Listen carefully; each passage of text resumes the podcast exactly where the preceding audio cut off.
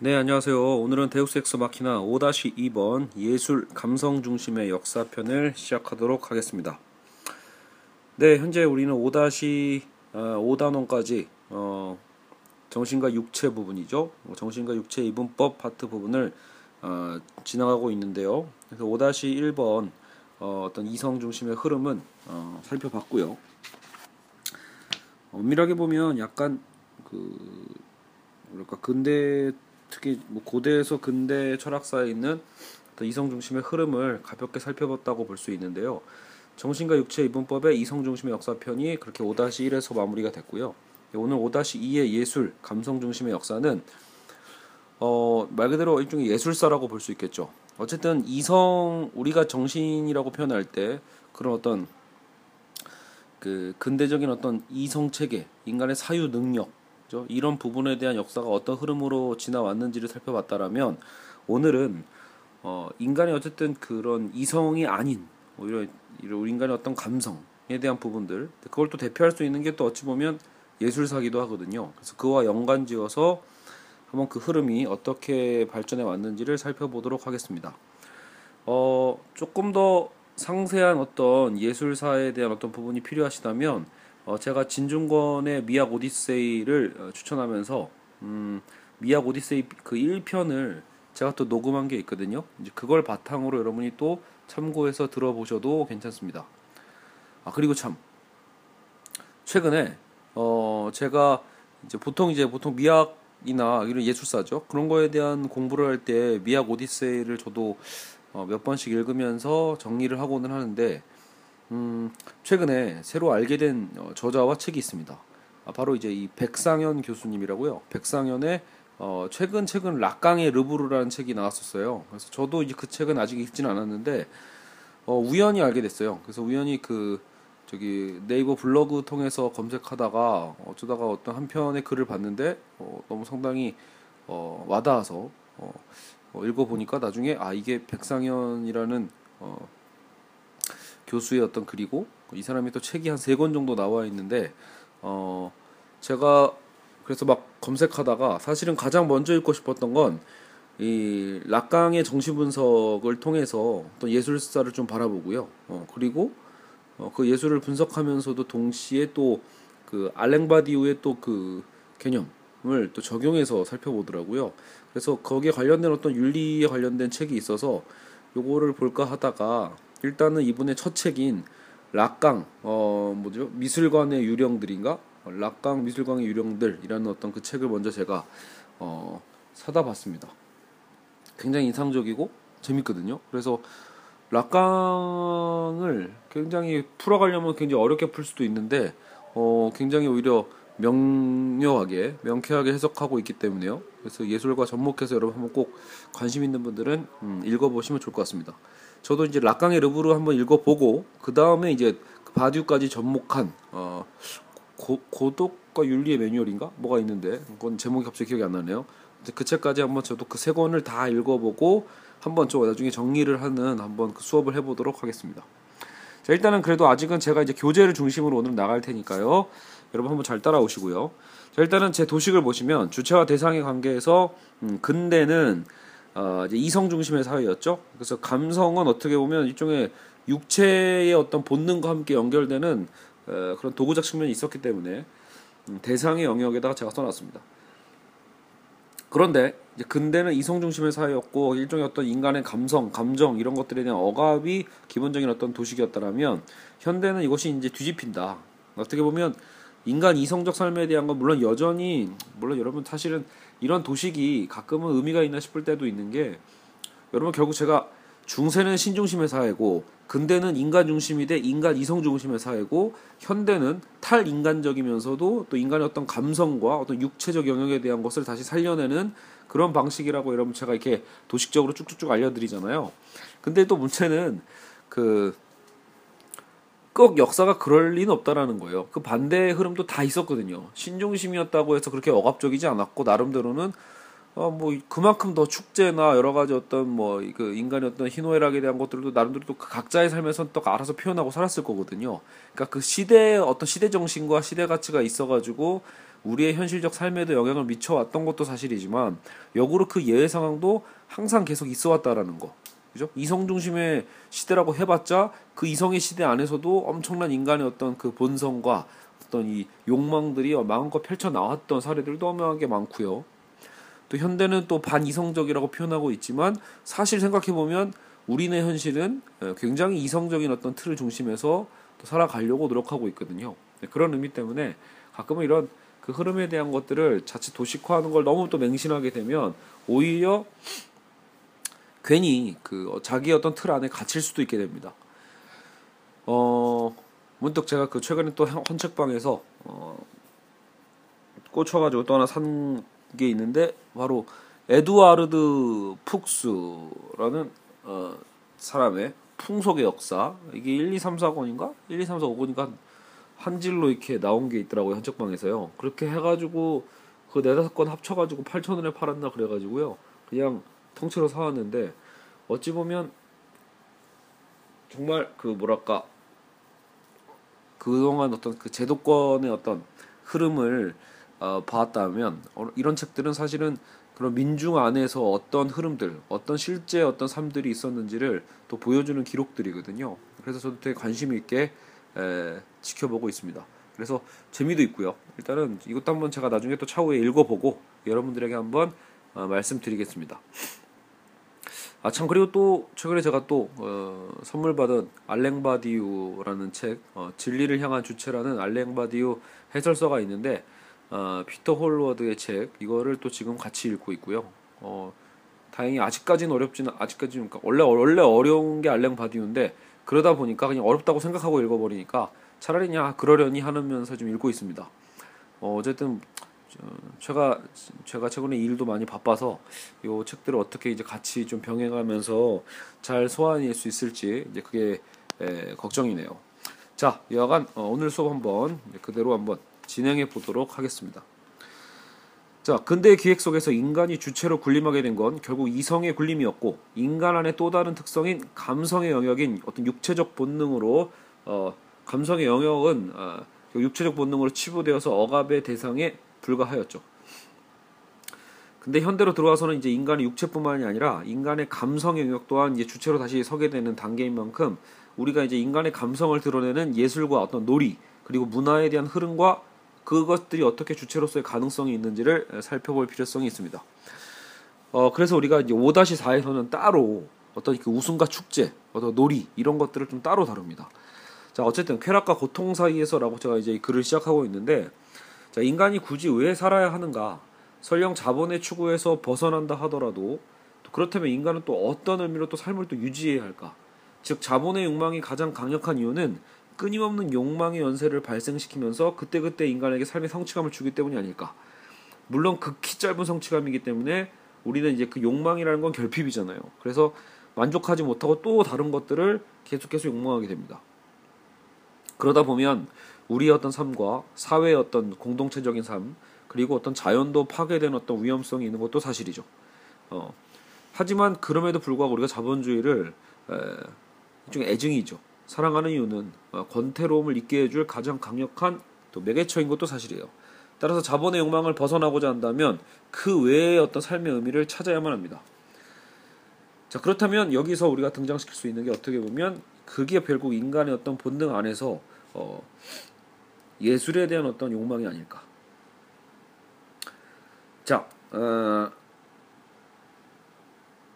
인류는 이러한 고민 속에서 본능적으로 모방과 재현의 특성을 발전시켜 왔다라고 어, 제가 적었는데 예술이라는 분야는 무엇인가를 모방하고 다시 재현시키는 과정에서 삶의 즐거움과 보람을 찾아가는 일종의 어떤 기술이기도 하다라고 썼습니다. 사실 여러분 이제 예술에 대한 기원을 살펴볼 때 여러 가지 의미가 있죠. 여러 가지 설이 있는데 일단 그 예전에 우리가 모방론 배웠을 때 그 플라톤과 아리스토텔레스를 좀 구분하면서 모방에 대한 본능이 인간에게 있음을 인정하고 그걸 또 긍정적으로 해석하는 아리스토텔레스의 견해도 살펴봤습니다. 그러니까 본능이라는 거죠. 인간은 무언가 남이 하는 걸 좀 따라하고 싶고 또 그 따라하는 거에서도 묘한 쾌감을 느껴요. 그리고 그림이라는 것도 마찬가지죠. 어릴 때 모든 아이들은 배우지 않아도 그림을 그립니다. 무언가 색칠하고 펜을 주어지면 그 색칠하는 과정 속에서 예, 뭔가 이걸 재현하는 거죠.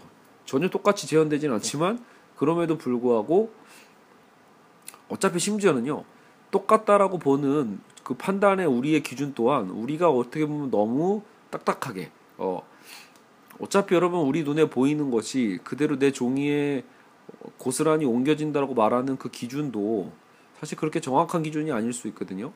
그런 의미에서 뭐 아이들이 그림 그리는 것 자체가 어 우리가 눈에 보이는 어떤 이제 이 눈에 눈에 보이는 어떤 그 모습 그대로 그려지고 있지 않다고 해서 실력이 없다라고 평가하는 것도 의미가 없다는 뜻이죠. 특히 현대 예술에 들어와서는 여러분 어떻게 보면 우리 눈에 보여지는 그 대상이죠. 그 현상을 그대로 재현하는 건 사실은 예술사에서 그렇게 큰 예술사란다. 오늘날 현대 예술에서는 큰 의미가 없어요. 아니면 아예 극사실주의로 가던가. 예. 최근에 다시 좀 유행하고 있는 거죠. 아예 단순한 그 사실주의를 넘어서서 극사실주의라고 해서 정말 여러분 나중에 보면 사진과 아예 그냥 구분이 안 가게끔 만드는 거죠.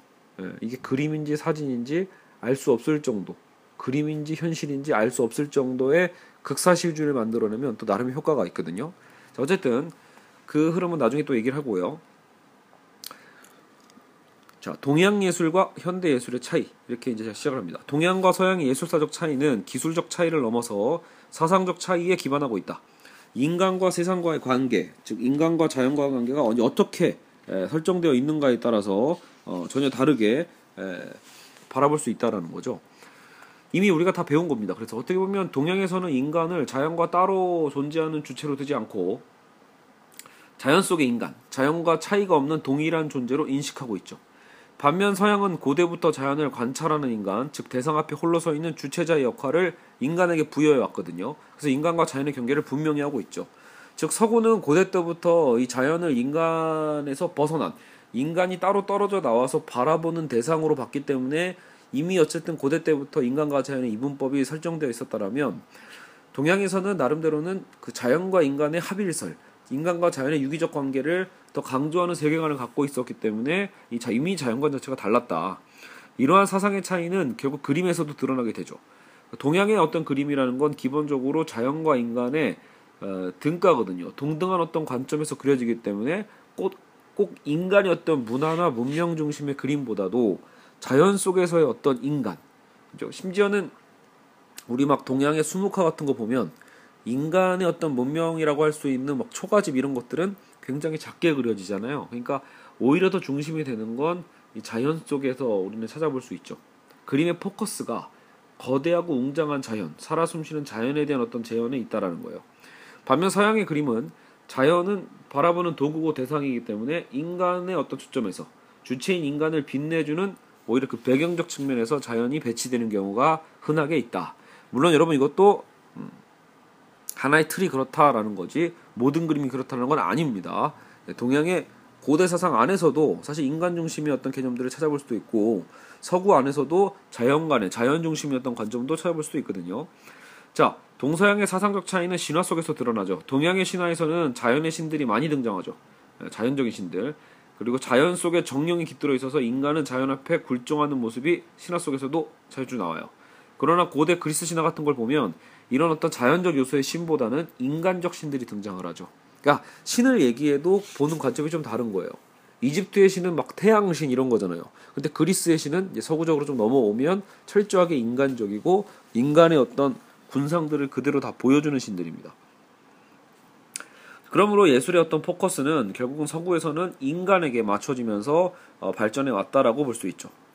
자, 그러면 이제 고대에서 중세로 예술의 변화가 어떤지 짤막하게 그 흐름을 살펴보죠.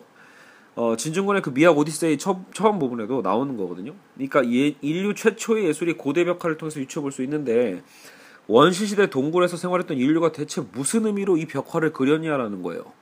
대체 왜? 왜 이런 그림을 당시 원시인들이 그렸을까?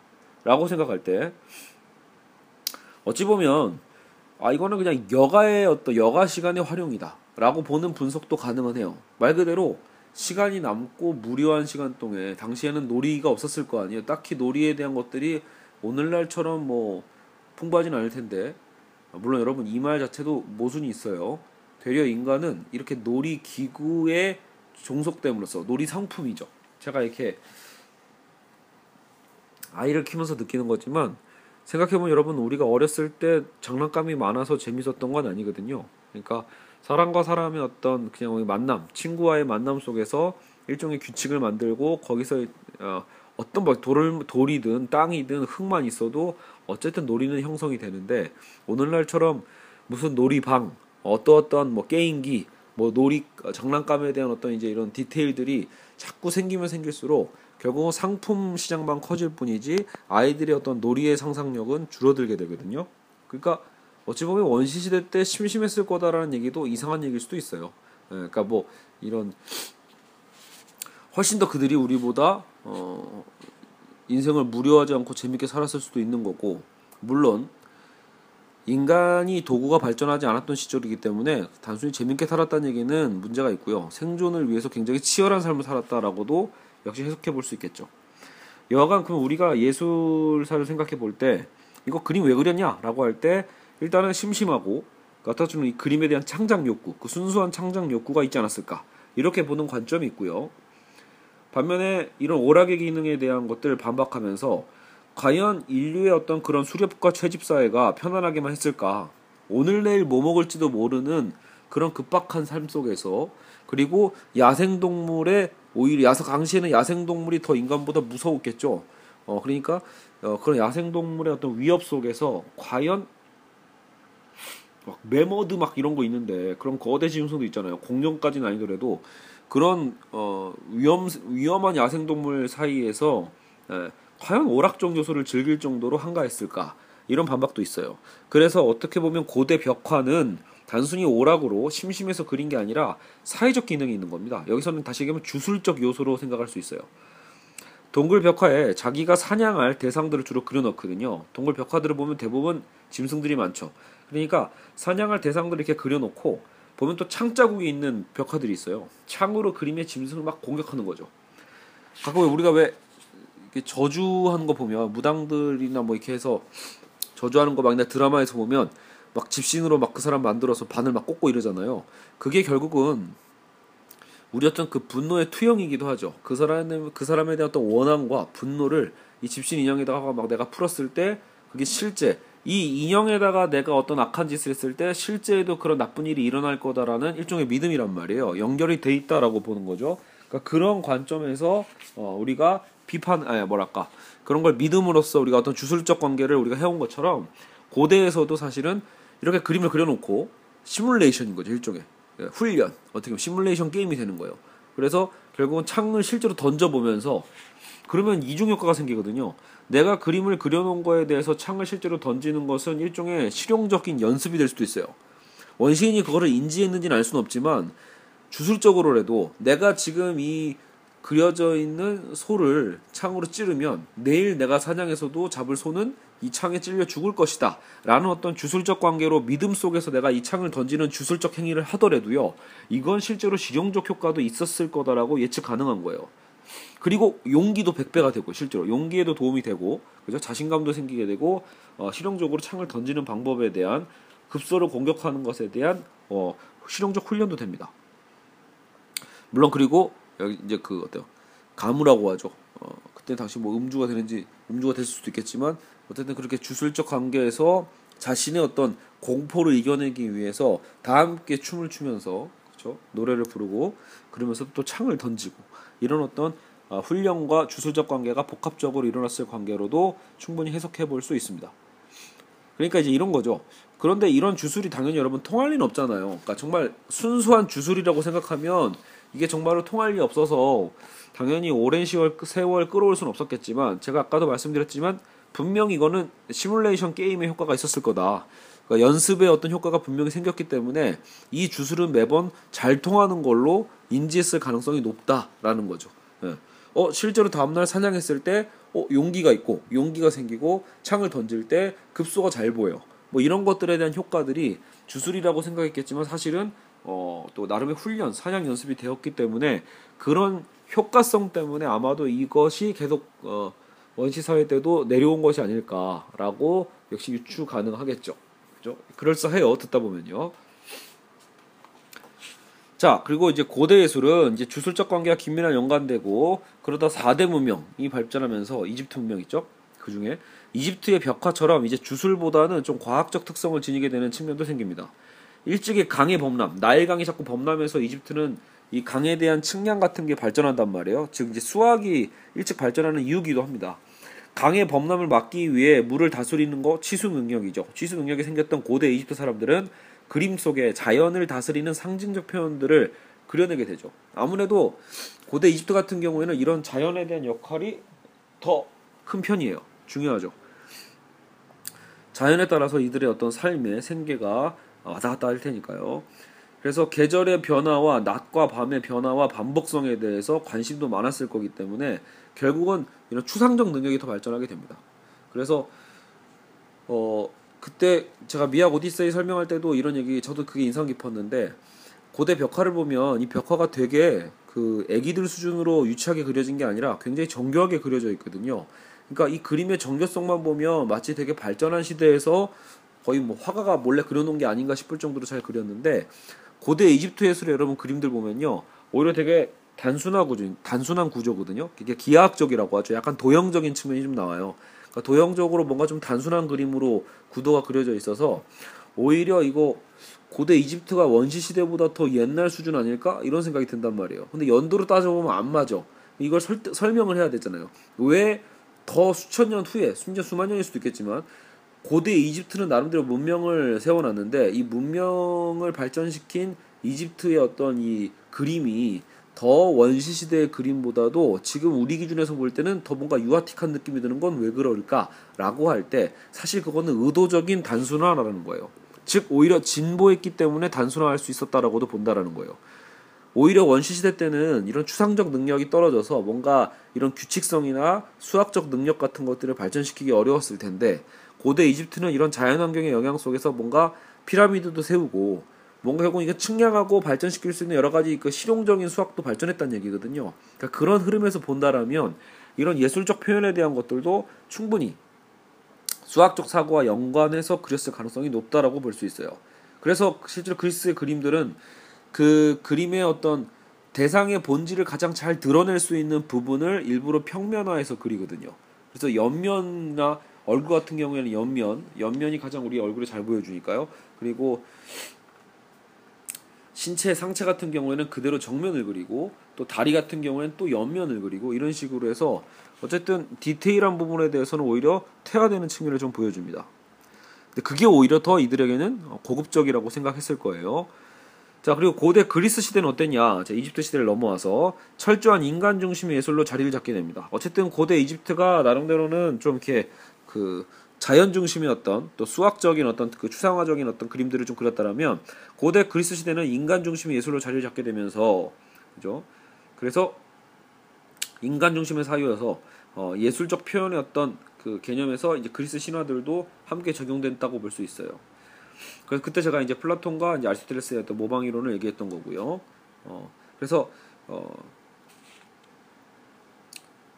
뭐 플라톤 같은 경우에는 당연히 이제 그 이상적인 이데아 중심이었던 것을 중시했기 때문에 사실 그런 현상적인 현상 그대로를 그려내거나 이런 어떤 이런 우리의 어떤 감각에 맺혀 있는 것들, 감각에 매여 있는 것들 별로 안 좋아했는데 반면에 아리스토텔레스는 나름대로 그런 중용, 그 균형을 중시했거든요. 그래서 우리가 눈에 보이는 세계에 대한 어떤 아름다움에 대한 그 느낌 그리고 그 즐거움, 또 그런 욕구 이런 것들을 나름대로 또 인정을 해주는 게 아리스토텔레스입니다. 어쨌든 이런 어떤 또 대립적인 어, 관계 속에서 나름대로 그 예술은 계속 발전해 왔다고 볼 수 있어요. 어, 여기 고대 예술사에 대한 또 그 부분은 어, 미학 오디세이에 잘 나와 있으니까 그 편을 참고해 주시면 되겠습니다. 자, 어쨌든 이제 고대의 흐름이 약간 끝났으니까 이제 중세로 넘어가죠. 중세에서 근대로 예술이 변화해요. 그래서 여러분 지금은 큰 흐름만 이해하시면 돼요. 아, 그러면 감성에 대한 예술사에 대한 건 이런 식으로 변해 왔구나. 그 중세라는 건 어때 어떻죠? 담이 우리가 알다시피 신중심의 사회예요. 서구 사회에서는 암흑시기로 불릴 정도로 인간의 이성과 주체성이 상실되었던 시기가 바로 중세다. 어떻게 보면 고대 그리스 때는 그리스 철학자들을 통해서도 그렇고 예술가들을 통해서도 그렇고 어쨌든 자유롭게 인간의 어떤 이성뿐만 아니라 사실 이 욕구도 다 자연스럽게 표출되었던 시대라고 볼 수 있어요. 그러니까 제가 보기엔 그래서 같은 인간 중심이지만 그러니까 근대 사회의 그 중세를 이제 회복하고 중세를 벗어나서 근대 데카르트의 어선 그 시대 근대로 넘어오면 인간 중심의 인간과 자연의 이분법과 함께 인간 중심의 사유가 넘어오지만 그때 인간 중심은 이성 중심이라고 했잖아요. 제가 보기엔 그게 어떻게 보면 고대 그리스 사회에 대한 고대 인간주의를 다시 부활시킨 부활시킨 것이시기도 하거든요. 르네상스가 그런 뜻이니까요. 고대 인문주의의 부활이니까 그리스 인문주의의 부활. 근데 그리스의 부활 속에서도 사실은 어찌 보면 그런 인간의 어떤 감각과 감성적인 부분들은 의도적으로 많이 빼어놓은 셈이 있습니다. 그래서 어, 어떻게 보면 아리스토텔레스적인 어떤 이런 균형, 우리의 어떤 감각, 진료 이런 것들에 대한 부분들이 어찌 보면 잘 살아남지 못한 게 아닐까. 아, 이거 좀 위험한 발언일 수도 있겠네요. 어쨌든 뭐 근대에서는 그런 과학 안에서도 어, 그런 개념들은 또 나름대로 또 살아나니까요. 여하간 어, 유럽을 지배하던 로마가 그리스도교를 국교화함으로써 모든 국가가 그리스도교를 믿게 되었는데 사상과 학문 분야 전반에 신의 영향력이 절대화되면서 인간의 입진 좁아지게 됐다. 그렇다면 예술사도 마찬가지예요. 인간은 이미 사라졌잖아요. 신중심의 세계에서 인간이 사라진 만큼 예술의 소재라는 것도 인간이 될 수는 없고 오직 오히려 신이 되게 됩니다. 그래서 신의 섭리를 대체하게 됨으로써 그리고 싶은 걸 그리는 게 아니라 화가가 자기 멋대로 그리고 싶은 것을 욕망하면서 그 욕구를 표현해내는 게 아니라 만들고 싶은 걸 조각하는 게 아니라는 거예요. 오히려 신앙심을 예술로서 표현하는 거죠. 이 예술은 사실 하나의 진리를 투영하게 되는 거예요. 신의 영광을 어, 우리에게 보여주기 위한 하나의 매개체로서 하나의 도구로서의 예술이 발전했다라고 볼 수 있죠. 어, 그래서 예술을 통해 민중의 신앙심을 북돋아 주는 것 나름대로 어떤 이 예술의 목표가 되기도 하고 존재 이유입니다. 중세의 어떤 규모 있는 성당들은 결국은 로마네스크 양식 뭐 이런 거 보시면 어, 그 성당들 엄청 막 굵직굵직하고 엄청 두꺼운 벽으로 되어 있잖아요. 그러니까 거대한 신의 성체인 거죠. 악마와 싸우는 일종의 격전지가 되는 게 어떻게 보면 어, 이 성당이에요. 성당 자체가 우리를 보호해 주는 거죠. 바깥 세상은 어, 이미 사단의 권세가 가득한 세상인데 그것을 방어하고 싸울 수 있는 힘은 이 성전에서 나온다고 보는 거니까 성전 건축 양식은 단순한 미적인 부분이 아니라 어찌 보면 그런 어, 사명감까지도 같이 갖고 있었던 건축이라고 볼 수 있습니다. 그리고 뭐 스테인드 글라스 다 아시죠? 그 유리의 어떤 그 어, 칼라풀한 유리로 이제 투영해가지고 이제 빛이 확 반사되고 들어오는 이런 어떤 양식들이 이제 성당에서 자주 볼 수 있는데 스테인드 글라스는 어떻게 보면 거기에 보면 단순히 어떤 그림이 나와 있는 게 아니라 그 일종의 그 당시 중세 시대는 그 성경을 읽을 수가 없었거든요. 라틴어로 쓰여져 있었던 성경을 일반 민중들이 읽을 수 없었기 때문에 어찌 보면 이 스테인드 글라스는 하나의 삽화예요, 삽화. 어, 예수님의 어떤 일대기, 제자들의 어떤 삶, 제자들의 어떤 그 모험들, 그리고 마, 성모 마리아와 아기 어떤 모습들, 이런 것들이 보통 스테인드 글라스의 주제였단 말이에요. 그러니까 성당에 들어와서 사실은 이런 대중들은 그죠? 당시에 이제 농노가 될 수 있겠지만 당시 어쨌든 이 시민들 백성들은요 시민이란 말은 마음이 마, 말이 안 되는군요. 어쨌든 당시에 이제 민중들은 그걸 보면서 아 이게 성경의 내용이 이런 거구나. 그리고 단순히 이런 거 정도가 아닌 거죠. 여러분 그렇게 압도적인 성당에 들어가시면 여러분 그 명동 성당 가보시면 알잖아요.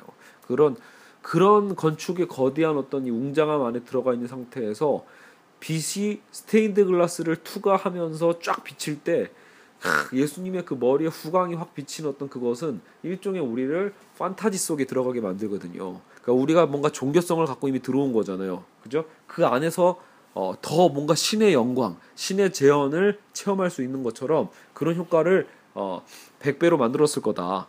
그런 상황에서 이제 이 성경 말씀을 선포하는 이제 신부님들의 그 말씀이 신의 목소리처럼 들릴 수 있겠죠. 예, 그것이 이제 우리 현실의 삶에 크게 영향을 미치고요. 자, 어쨌든 서양의 중세는 동양의 자연관과 닮은 부분도 있다.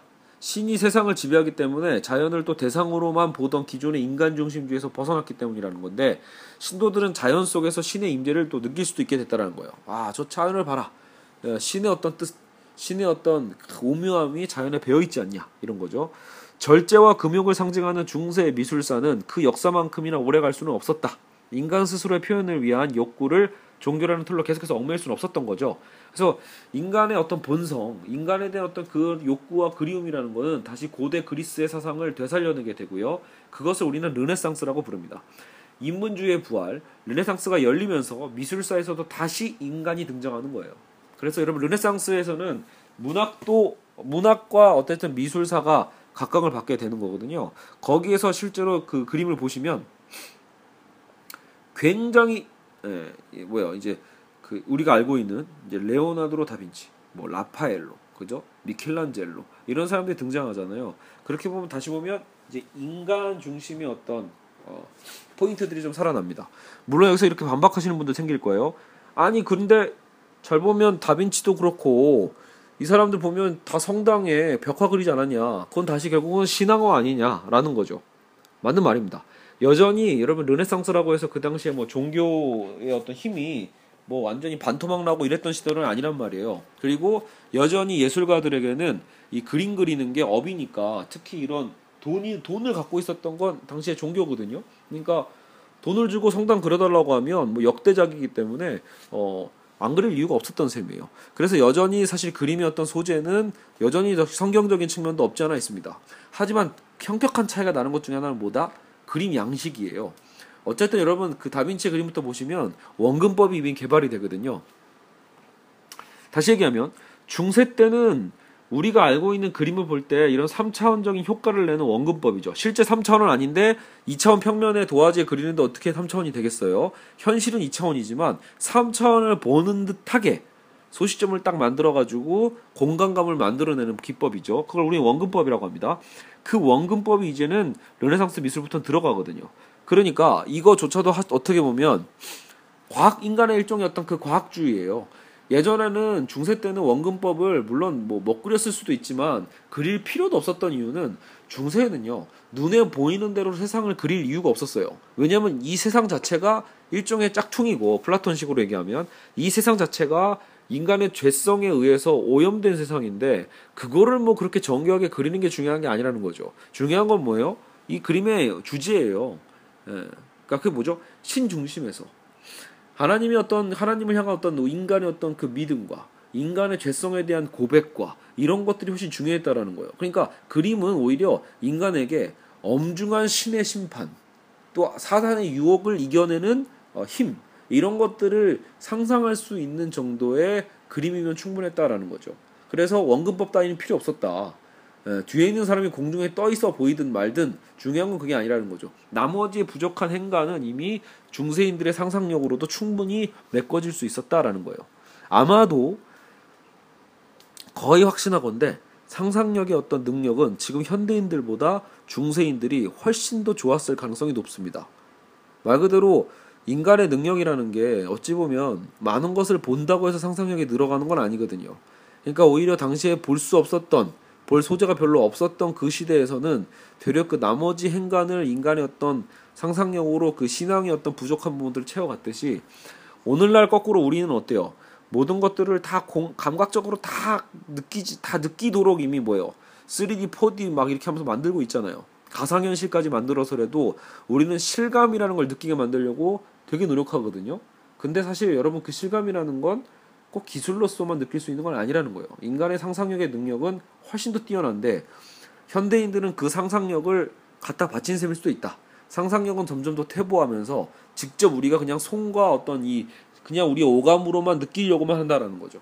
네, 그래서 사실 우리의 상상력은 부족하다. 직접 보여주지 않으면 우리는 믿지도 않죠. 어떻게 보면. 자, 그래서요, 어, 원근법에 대한 얘기까지 했죠? 음. 자, 인간 주체성의 이러한 회복, 이제 그 르네상스에서 이제 인간 중심성의 회복은 결국은 과학기술 분야 등의 다방면에도 연결이 돼서 다빈치도 실제로 여러 분야를 다 건드립니다.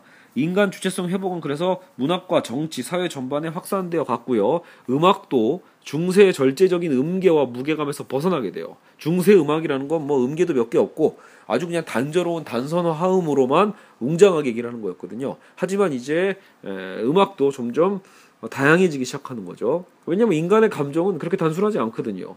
알겠죠? 신이야 오히려 뭔가 단순할 것 같잖아요. 신은 뭔가 신이 막 깝죽깝죽 되는 거라고 생각하기엔 이미가 좀 그렇잖아요. 절대적 신이 특히 무거웠던 신이니까 당시에는요.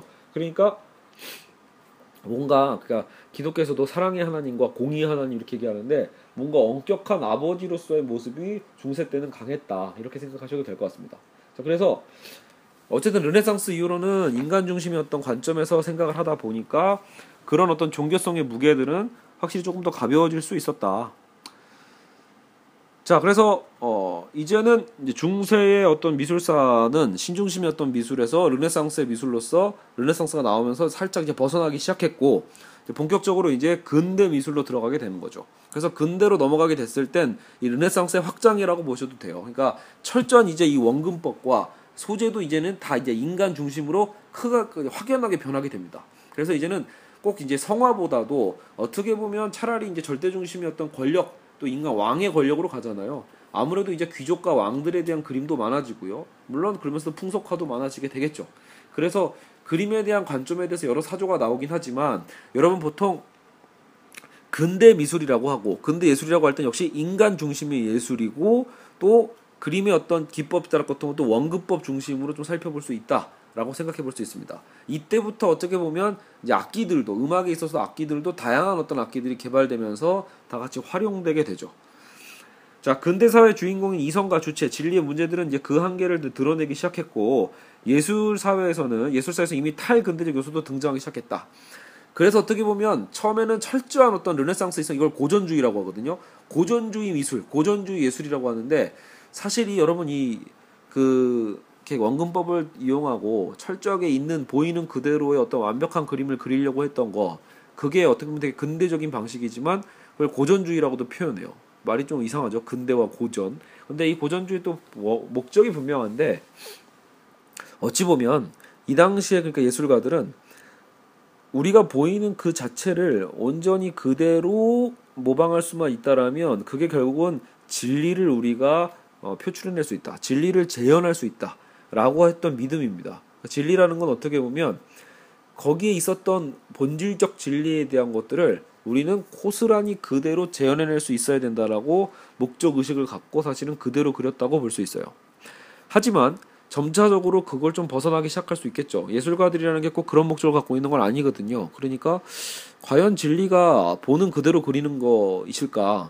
과연 우리는 그러니까 그 본질을 정말로 그대로 인식은 하고 있는 걸까? 이게 여러분 그냥 철학사와 함께 가는 거예요. 화가가 바라보고 있는 저 대상이 진짜로 내가 보는 대상이 정말로 그 물건 물체의 실체가 맞는가? 실체가 맞지 않다라면 여러분 생각해 보세요. 우리가 지금 바라보고 있는 저 대상이 예를 들어 저 나무가 저 의자가 저 책상이 실제로 내가 보고 있는 그 보고 내가 주관적으로 인식하고 있는 게 사실이라는 보장이 없는 한 내가 인식한 것을 도화지 2차원 평면에다가 그린다 한들 그게 어떻게 예술이 진실이 될 수 있겠을까요? 그게 어떻게 진리가 될 수 있을까요? 아니겠죠. 그냥 나의 착각일 뿐이잖아요. 그러니까 어떻게 보면 여러분 예술가들은 나중에 그 진리의 관점을 저 어떻게 보면 실체적 대상에서 바라볼 것인가가 아니라 나중에는 그래 저 우리가 바라보는 시각적 현상 이면에 무언가가 있지 않을까 이런 고민들을 하게 되고 그 얘기는 결국은 진리가 다시 우리의 그 하가의 머릿속으로 들어온다고 볼 수도 있어요. 그 진리가 주관화되는 거죠. 마치 칸트의 에, 물 자체 이론과 비슷한 거예요. 칸트의 인식처럼 우리는 물 자체는 절대 인식할 수 없기 때문에 차라리 인간이 왜 다 공통적으로 그것을 저렇게 인식하고 있는지 그런 판단 구조를 따져보자. 판단 구조를 따져보고 밝혀보는 게 진리가 아닐까라고 해서 진리의 어떤 발상의 전환을 이뤄낸 것처럼 예술사도 그런 거대한 전환이 다시 일어나게 됩니다. 그리고 뭐 낭만주의라고 해서 예술사에 왜 낭만주의 있잖아요. 인간의 이렇게 딱딱한 고전적으로 인간 중심이고 절대적인 어떤 방식에서 당연히 그러면 또 숨이 막히잖아 나름대로 또 그건 신중심의 시대 이상으로 또 숨이 막힐 거란 말이에요. 그런 완벽주의에서 좀 벗어나기 위해서 어떻게 보면 낭만주의나 순수 예술 지상주의 이런 것들이 나오는 거겠죠. 예. 그러니까 좀 더 그 현대 완전 현대로 들어서기 전인데 여러분 그러니까 현대에 들어서기 전에 어떤 이렇게 빵빠레 같은 거라고 보시면 돼요. 그러니까 르네상스가 근대를 알리는 신호탄인 것처럼 낭만주의가 어떻게 보면 또 현대의 넘어감을 또 알리는 하나의 또 신호탄이 아니었을까.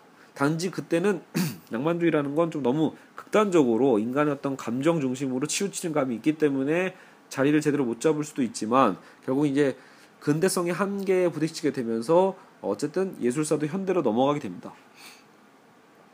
자, 그래서 예술적 성향에서도 이제는 인간의 욕망의 표현과 무의식의 문제를 다루게 돼요. 기술의 발달은 사진의 발명을 나왔고 사진을 통해서 실물을 그대로 표현하는 결국 뭐예요? 이제 미술의 기존의 역할들은 또 위기를 맞게 된 것도 일종의 사실이거든요.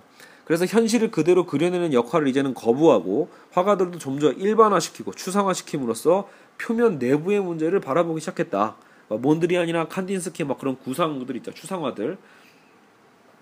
실체의 환원적인 특성을 엿볼 수 있고 단순화된 세계를 그 안에서 보게 됩니다.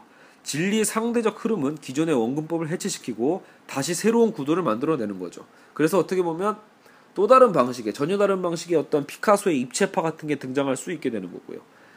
근대 미술의 어떤 파괴 과정을 통해서 작가의 표현을 읽어내기는 이제 갈수록 그래서 난해진다라는 단점이 바로 현대 미술입니다. 그러니까 여러분 근대 미술이라는 건 그냥 우리도 똑같이 인식하는 부분이기 때문에 아 화가가 뭘 그렸는지는 우리도 딱 이해할 수 있어요. 그럴 가능성이 높아요. 근데 현대 미술이라는 거는 대부분 형태가 불분명하죠. 왜? 이제는 눈에 보이는 대로 그리는 시대가 아니거든요. 눈에 보이는 대로 그리는 건 어차피 사진기가 다 알아서 한다. 어플이 알아서 다 해줍니다. 그러니까 이제 현대 예술가들은 그런 과제에선 벗어난 거예요. 고전주의식으로 어떻게 하면 있는 그대로 그릴까 이런 거에서 벗어나서 더 완전히 새로운 사유를 시작하게 된 게 20세기의 어떤 시점이라고 볼 수 있죠. 제가 아까 초반에 말씀드린 것처럼 대신 여러분 극사실주의가 다시 이거 다시란다. 극사실주의가 오늘날 유행하고 있는 이유는 제 생각에는요. 이건 또 다른 의식의 발상 그 전환인 것 같아요. 의식의 전환, 발상의 전환인 것 같아요. 왜냐하면 극사실주의는 다시 뭐예요? 우리의 현실감에 대한 환각을 가져다 주거든요. 솔고의 그림처럼 어, 이게 진짜인지 아니면 그냥 단순한 그림인지 구분이 안 되게끔 그릴 정도의 사실주의이기 때문에 그거는 뭔가 착각을 불러일으키죠. 인식론적인 착각을 불러일으키기 때문에 그것만으로도 우리가 우리가 갖고 있는 현실에 대한 어떤 나름의 파격을 줄 수 있단 말이에요. 그것만으로도 일종의 어떤 예술의 역할을 할 수 있다라고 볼 수 있습니다. 어쨌든 이제는 그 근대적인 것이 약간 객관주의였다라면 현대는 어, 현대 미술이라는 것도 결국은 작가주의, 어떤 그 주관주의 이런 것들이 좀 더 중시되어진다고 볼 수 있습니다.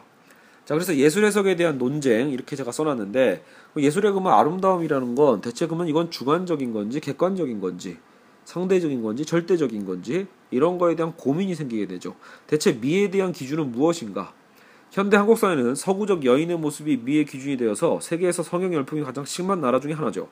정작 동양인으로 태어나가지고 골격과 피부색도 다른 서구 여성을 모방하려는 것 이건 과연 뭘까?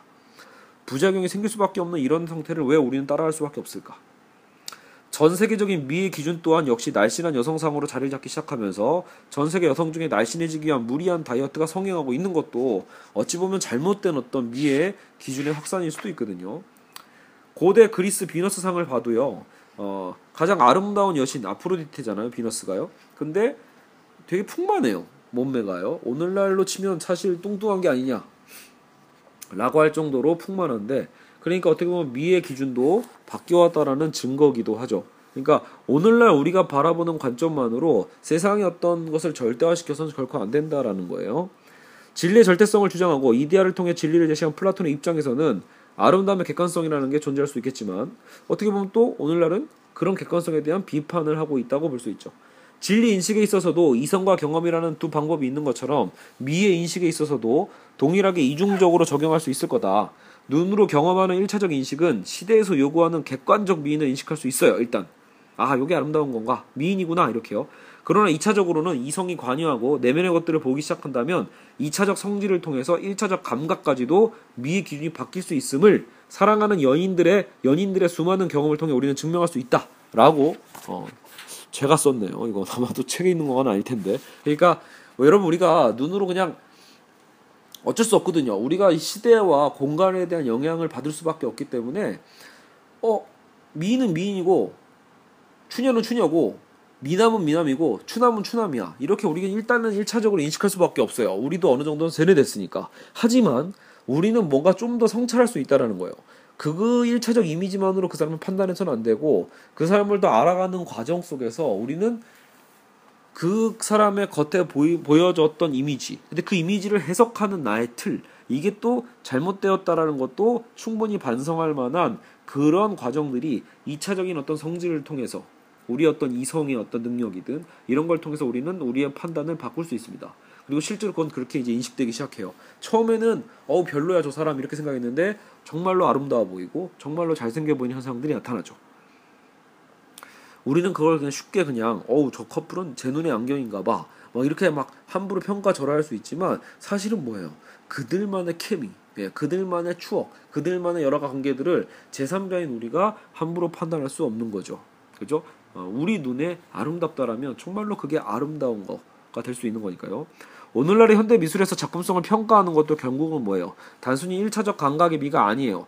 눈으로 당시 그냥 보기 좋네, 눈으로 이쁘네, 어 눈으로 보고 어 진짜 똑같다. 이게 아니라 시대의 변화와 인간의 마음을 읽어내는 그런 역동성이 있는가? 이 작품에 이 작품에 우리 삶에 어떤 파격을 주고 있는가? 우리 삶에 어떤 행동을 일으켜낼 수 있는 것인가? 이런 것들이 오늘날 예술의 가장 큰 중요한 목적이라는 거죠. 아니 원래 옛날부터 그랬을 수 있어요 사실은요. 단지 그 귀준이 변해왔던 거죠. 그러니까 여러분 그러니까 예술사들이라는 건 화가가 됐든 조각가가 됐든 아무 생각 없이 그냥 대충 이쁜 거나 만들자. 여러분 그걸 키치라고 하잖아요. 그런 게 아니라는 거예요. 그냥 눈에 보암직한 이쁜 거 만들자. 이게 아니라 진정한 예술이라는 건 사실은 뭐다? 여러분 우리 삶에 어떤 파격을 내야 됩니다. 이번에 제가 아까 읽었다라는 그 백상 교수의 글에서도 결국은 예술가들은 일반적으로 모든 사람들은 원래 실제 와닿지 못하거든요. 정신분석에서도 그걸 왜 표상이라고 하잖아요. 겉에 드러나 있는 왜곡된 일종의 그 다른 한, 한 커플 정도 이상은 최대한 감춰진 세계예요. 우리는 그 실제를 인식하지 못한 채 결국은 기호적인, 상징적인 어떤 세계에서 우리는 살아가고 있단 말이에요. 그랬을 때 예술가들의 역할은 뭐다, 원래? 이 사람들은요, 이성보다는 감성과 직관이 훨씬 더 발달했단 말이에요. 그죠? 예술가들은. 그러니까 이건 단순히 미술가만의 얘기가 아니에요. 음악가들도 다 해당됩니다. 예술가들이란 결국은 우리 일반인이라고 우리가 굳이 예술가와 일반인을 만약에 구분하게 된다라면 그 차이는 뭐다? 우리 같은 일반인들은 어떻게든 이 현실의 삶 속에서 현실의 삶의 규칙을 지키면서 살아가는 사람들이죠. 그렇죠, 여러분. 여러분은 어떻게든 어떻게 하면 실용적으로 돈 많이 벌고 많이 소비하고 그러니까 미의 기준도 뭐예요? 그냥 내 눈에 어쨌든 그냥 그 지금 내 눈의 안경이라고 표현했지만 실제로 주체적인 미도 아닌 거죠. 그러니까 내가 보는 아름다움이 아니라 사회적인 욕망에서의 그 아름다움으로 사람을 또 판단할 때가 많잖아요. 그랬을 때 우리는 철저하게 다 이 자본주의 시스템에 종속되어 있는 거란 말이에요. 그러니까 실제 와닿지 못하고 우리는 끊임없이 어떤 기호 욕망 속에서 제대로 우리는 만족하지 못한 채 그저 타인의 욕망만을 충족시키면서 살아가고 있는 삶 그런 삶이에요. 한 커플, 두 커플 포장되어 있는 그런 연극적 삶이죠. 근데 예술가들은 뭐 하는 사람들이요? 그거를 가로지르는 사람들이다. 오히려 그거를 쪼개 버리면서 실제 와닿는 것을 어떻게든 우리에게 보여주려고 하는 자들. 엄밀하게 보면 성경에서 보면 뭐예요? 선지자들일 수도 있어요. 성경의 선지자라 함은 어떻게 보면 신의 메시지를 전달하는 자들이잖아요. 이런 어떤 신의 어떤 논리를 떠나서 예술가들은 그러니까 우리 삶의 실체를 직면하게끔 만들어주는 거예요. 우리가 현실의 삶, 정말 실제의 삶을 직면하게 하는 그 역할, 그래서 삶의 어떤 파국을 가져다 주는 것. 그 파국 안에서 어떻게 보면 우리는 다시 구원을 얻을 수 있을 거거든요. 왜? 현실의 삶이 가짜이기 때문에 그렇죠. 그게 예술의 역할이라고 본다라면 오늘날 현대 예술 작품 속에서 우리는 많은 것들을 느껴볼 수 있는 노력을 해볼 필요도 있다. 아 무슨 의미인지 모르겠어요. 맞는 맞는 말이에요. 무슨 의미인지 모르면 그냥 넘어가도 되고 모른다고 해서 무식한 것도 아닙니다. 여러분 예술을 바라보는 거에서 무식하냐 유식하냐를 따지는 게 중요한 게 아니라 무엇을 느끼냐의 차이거든요. 그래서 어, 대부분의 작품은요 소통에 실패할 수 있어요. 예술가가 느끼는 것을 전혀 우리가 관람객으로서 못 느낄 수 있어요. 그거를 창피하실 필요 없습니다. 하지만 최근에 여러분 이렇게 현대 미술이 되게 좋은 게 여러 작품들을 보다 보면 어 어떤 게 그냥 확 와닿을 때 있어요. 딱히 뭔가 대단한 걸 그린 것도 아니고 뭘 그렸는지도 모르겠어. 내 상식에서는 내가 갖고 있던 틀에서는 뭘 그렸는지 모르겠는데 근데도 화가다. 뭔지 그냥 좋아. 혹은 그냥 뭔가 오싹해. 오싹한데 뭔가 보고 싶어. 이런 게 여러분 이 뭐예요? 가치 있는 예술 작품일 수 있어요. 그냥 뭔가 정리하려고 하지 마시고 차라리 그 작품들을 뚫어지게 몇 분이고 좋으니까 바라보십시오. 혹은 그런 음악이 있다 그렇게 듣는 거죠. 어쨌든 그래서 어떻게 보면 그 뒷상에 샘 있잖아요. 변기통 갖다 놓고 이거 예술 작품이다 이렇게 얘기했을 때 어찌 보면 그건 어떤 그 저항이냐면 이제는 모두가 또 예술가가 될 수 있다라는 선언이기도 한 거예요. 예술가는 사실은 따로 저렇게 존재한다기보다도 우리도 그러면 그런 노력을 통해서 중요한 건 뭐예요? 현실의 너무 일상적인 것들 속에서도 무언가 차이를 발견하고 그 안에서 어떤 그 틀어진 틈을 벌어 벌려지게 만들 수 있는 그런 상상력들 그런 것들이 우리의 삶 속에 필요할 수 있죠. 그게 곧 예술일 수 있습니다. 자, 제가 마지막은 예술의 표현의 자유라고 써놨는데 사실은 지금 방금 제가 얘기한 게 어떻게 보면 오늘 수업의 진정한 결론이기도 할 수 있어요. 자, 예술의 역할은 시대를 따라 아울러 변하지 않는 순수성보다는 시대의 변화를 포착해내는 참여성, 사회성이 더 중요하다고 볼 수 있다. 상업적 시스템에 종속되어서 인간의 정서를 자유롭게 표현하지 못한다면 문제가 될 수 있지만 그렇다고 시대와 유리된 작품을 만든다는 것 자체는 이미 또 불가능하니까 작가는 역시 시대 정신 속에서 존재하기 때문에 자기가 됐든 타이가 됐든 영향을 받게 된다. 시대를 아우르는 명작들도 언제나 같은 평가와 해석을 받는 것이 아니라 그 시대를 살아간다고 볼 수 있는 거죠. 어, 지금 잠시만요. 네, 어쨌든 그래서 어, 그 시대와 어, 공간, 그, 결국 어, 시간과 공간의 모든 영향을 작가도 받게 돼 있죠. 어쨌든 예술 창작에 있어서 사회적인 규제라는 건 최대 그래서 주의를 기울일 필요는 있다. 외설과 예술사에서 논란을 겪은 작품들 대부분을 보면요. 예술을 해석하는 독자 관객들의 수준에 달려있는 문제가 태반입니다.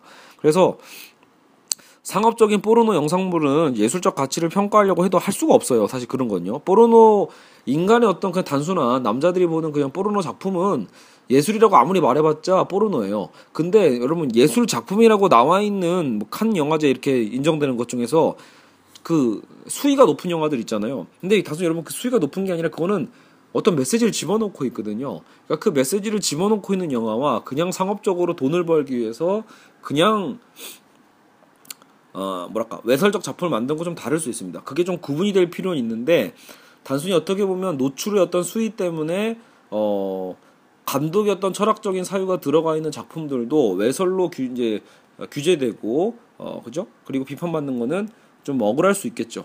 그런 면에서 어느 정도 조금 더 다양한 어떤 가치를 좀 열어둘 필요가 있다. 독자가 작품을 해석할 수 있는 관점과 지식이 필요한 경우가 이제 대다수가 있기 때문에요. 작품 창작 자체를 규제하는 것은 좀 자제하고 다른 방법을 통해서 간접 규제하는 방식을 취하는 게 낫다 라고 저는 이렇게 하면서 예술의 표현의 자유에 대한 견해를 어, 잠깐 넣어서 교재를 마무리했습니다. 그러니까 영화 예를 들면 작품 상영 자체를 그만 금지하지 말고 관람과 등극을 정확하게 표시해가지고 어, 입장을 정확하게 규제만 해주면 문제는 안 되게 되거든요. 그러니까 왜 이런 거 있잖아요. 사실 진짜 예술 작품인데 너무 좀 어, 심의위원회 좀 안 맞아. 그랬을 때 이게 뭔가 청소년들에게 위해를 끼칠 수 있을 것 같아.